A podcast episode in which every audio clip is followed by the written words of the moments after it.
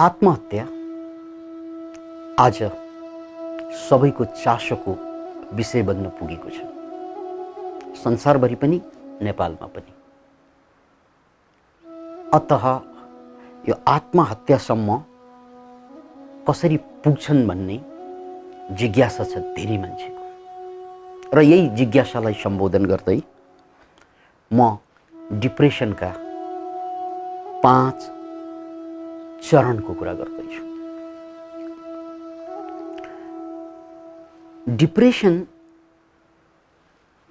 जो कोहीलाई जो कोहीलाई पनि हुन सक्ने समस्या। मानसिक समस्या। किनकि डिप्रेस भइरहँदा अत्यन्त पीडाको महसुस हुन्छ मान्छेलाई। डिप्रेसन पहिलो चरणमा डिप्रेसन जस्तो लाग्दैन। याद राख्नुहोस् यो कुरा। डिप्रेसनको पहिलो चरणमा कसैलाई पनि डिप्रेसन जस्तो लाग्दैन। मान्छे डिप्रेसनमा फँसिसकेको हुन्छ तर उसलाई लाग्दै लाग्दैन म डिप्रेसनमा छु भन्ने।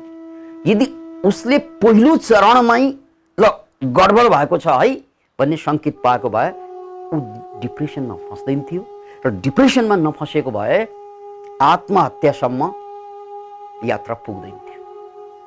याद राख्नुहोस् त्यसैले यदि आत्महत्या फल हो भने डिप्रेसन यसको बिउ हो भनेर बुझ्नुपर्छ। के अरे के अरे के अरे यदि आत्महत्या फल हो भने डिप्रेसन यसको बिउ हो।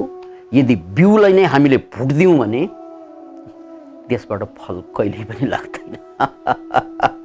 यदि बिउलाई नै हामीले फुट्न सक्यौँ भने रोस्ट गर्न सक्यौँ भने कहिल्यै कुनै पनि हालतमा त्यो फल बन्न सक्दैन।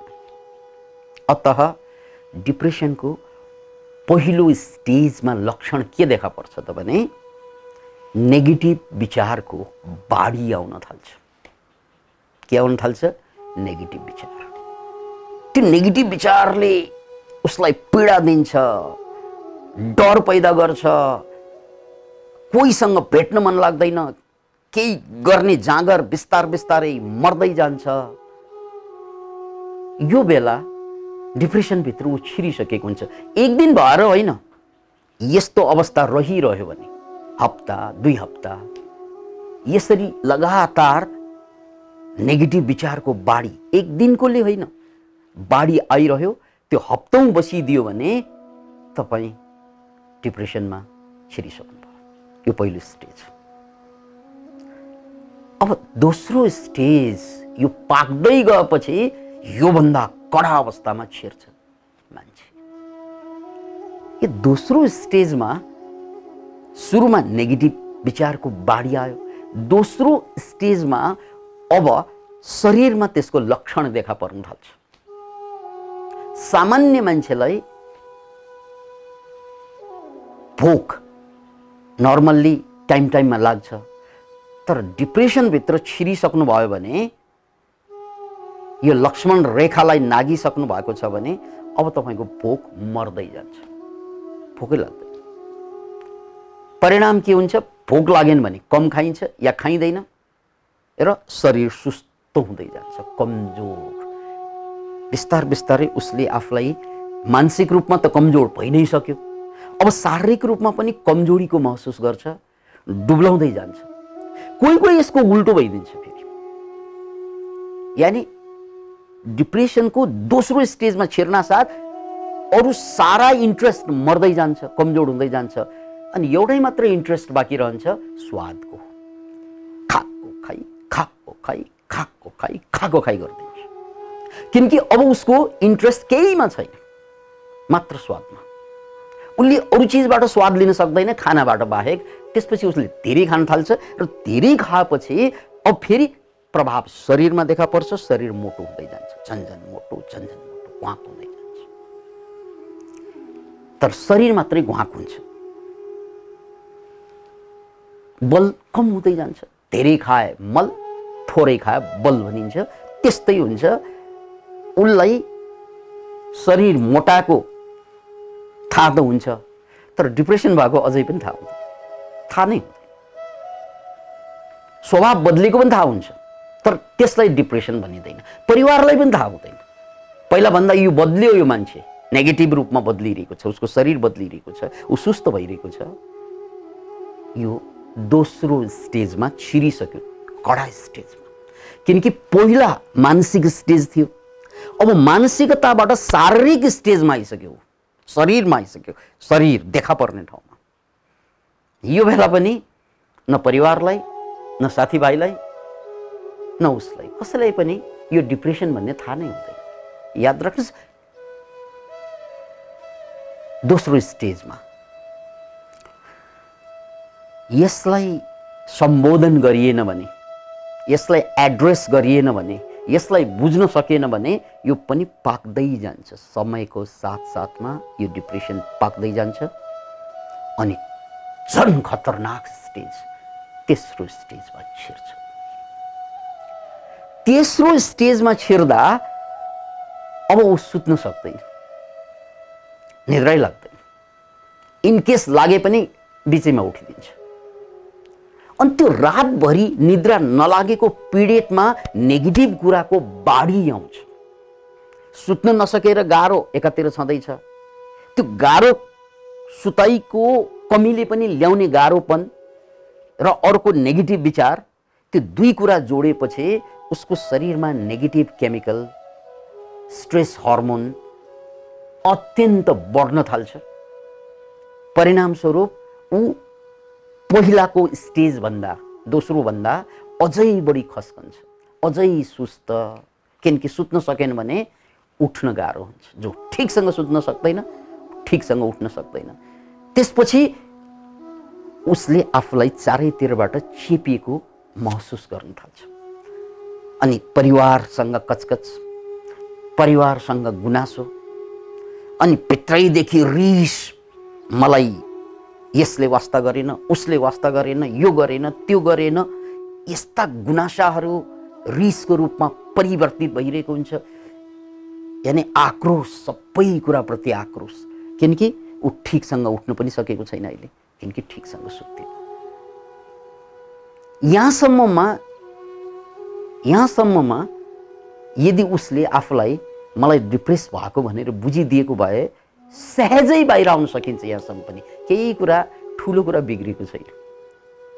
यतिसम्ममा पनि गुनासो धेरै छ आक्रोश बढेको छ वजन घटेको छ वा बढेको छ निद्रा हराइसकेको छ अथवा कोही कोही यसको उल्टो।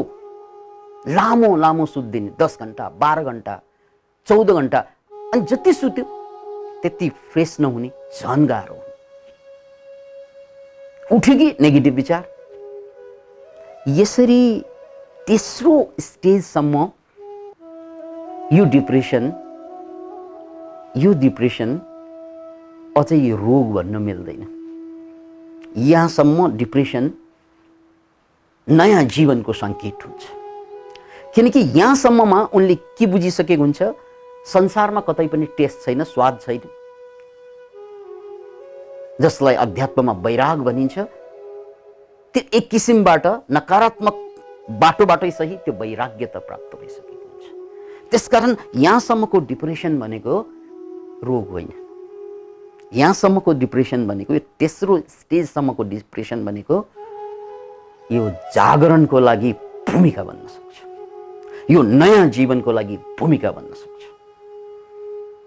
तर यो लेभललाई सम्बोधन गरिएन भने बुझ्न सकिएन भने अब चौथो लेभलमा साथ कुनै कामै गर्न सक्दैन। तेस्रो लेभलमा उसले काम गरिरहेको हुन्छ। तेस्रो लेभलमा जाँगर मरिसकेको हुन्छ तर बल जफ्टी भए पनि उसले केही न केही गरिरहेकै हुन्छ। कर्तव्य छोडेको हुँदैन कर्म छोडेको हुँदैन। चौथो लेभलमा उसले कर्म गर्न सक्दैन एन्सर पढिरहेको विद्यार्थी अब कलेज स्कुल जान छोडिदिन्छ। जागिर खाइरहेका मान्छे पसल गरिरहेका दोकान गरिरहेका मान्छे अब त्यो गर्न सक्दैन। ऊ कोल्याप्स भयो। हो यो अवस्थालाई डिप्रेसन रोग भन्न सकिन्छ। अब यहाँ पुगिसकेपछि यहाँ पुगिसकेपछि बल्ल आफूलाई रियलाइज के हुन्छ? म डिप्रेसनको शिकार भयो किनकि अब फिजिकल्ली केही गर्न सकेन। गरिरहेका सारा काम समाप्त भयो कलाप्स भयो। यो बेला मात्रै बिरामीलाई पनि बोध हुन्छ र बिरामीलाई बोध हुँदा परिवारलाई पनि बोध हुन्छ साथीभाइलाई पनि बोध हुन्छ यो बिरामी परिसक्यो। किनकि अब यसले केही गर्दैन। तर यो जागरणको लागि अलिक ढिलो भइसक्यो। तेस्रो स्टेजमा गर्न सकिरहेको अवस्था अब केही गर्न नसक्ने अवस्था अब अरूले गर्नुपर्ने अवस्था हुन्छ। औ यो अवस्थामा यदि डक्टर पाइएन काउन्सिलर पाइएन या थेरापिस्ट पाइएन भने यो अवस्थामा डक्टर थेरापिस्ट काउन्सिलर या योग्य गुरु यो अवस्थामा पाइएन भने किनकि यो अवस्थामा सम्म उसको जिजीविसा बाँकी रहन्छ। के बाँकी रहन्छ? जिजीविसा जिजीविसा भनेको बाँच्ने इच्छा। याद राख्नुहोस्। बाँच्ने इच्छा यहाँ पनि बाँकी रहन्छ। मैले अस्पतालमा जानुपर्छ ऊ स्वीकार गर्छ डक्टरलाई भेट्नुपर्छ स्वीकार गर्छ या कुनै ट्रेनिङ लिनुपर्छ काउन्सिलिङ लिनुपर्छ ऊ स्वीकार गर्छ किनकि उसले आफूलाई डिप्रेस भएको जानिसकेको हुन्छ यो अवस्थामा।